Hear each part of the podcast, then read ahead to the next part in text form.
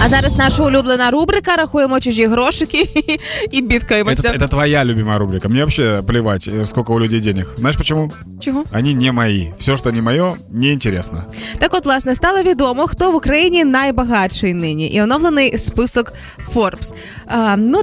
м, Там ясна річ, всі бізнесмени на третьому місці Костянтин Живаго, друге місце у Віктора Пінчука, і перше місце займає український мільярдер Рінат Ахметов. В нього більше 7,5 мільярдів доларів статків. Се- Стоп, гривен.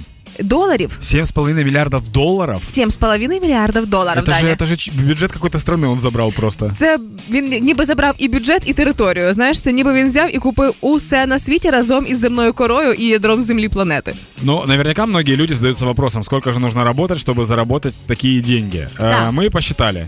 И ты- говорит тебе? Ти зараз розкажеш, тут в іншому штука. Да. Е, Ми порахували, але знову ж виходячи із середньої української зарплати. В середньому 9 тисяч гривень це українська цифра, яку 300 зароб- баксов, я Да, считал. 300 доларів. І ми вирішили порахувати, скільки ж місяців ви маєте попрацювати за те, щоб отримувати такі гроші. Юль, прости, пожалуйста, не месяцев, я уже типа перевел это в года. Ага, И возм- либо я неправильно что посчитал, либо 2 миллиона 83 тысячи 333 года нужно работать. всього лиш, да? Для того, чтобы, да, для того, чтобы заработать такую сумму. Э, возможно, это кто, кто на первом месте, скажи, пожалуйста? Ахметов. Ахметов.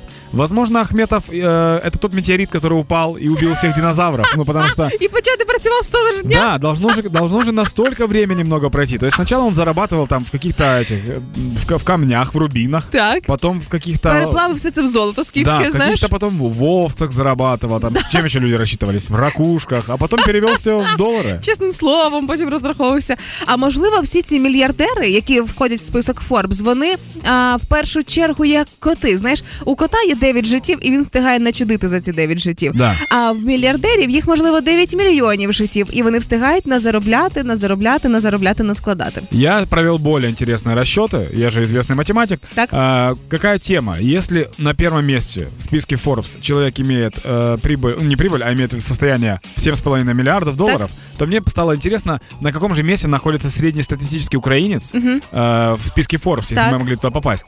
Смотри, в Украине 42 миллиона людей. Да. Поэтому нехитрым расчетом можно определить, что мы находимся на 42 миллионном месте. Все очень просто. Как тебе моя математика? Дуже легко. У меня, у меня знаешь, какая математика, э, как она называется? Радикальная математика. Є перші три місця відразу 42 мільйони. Да, да, мы там. Просто знаете, где мы находимся. Для того, чтобы нам подняться в списке Forbes, нам нужно просто, Не думати про це і перестати на це зазіхати. просто пережить вселенную. Вот и все.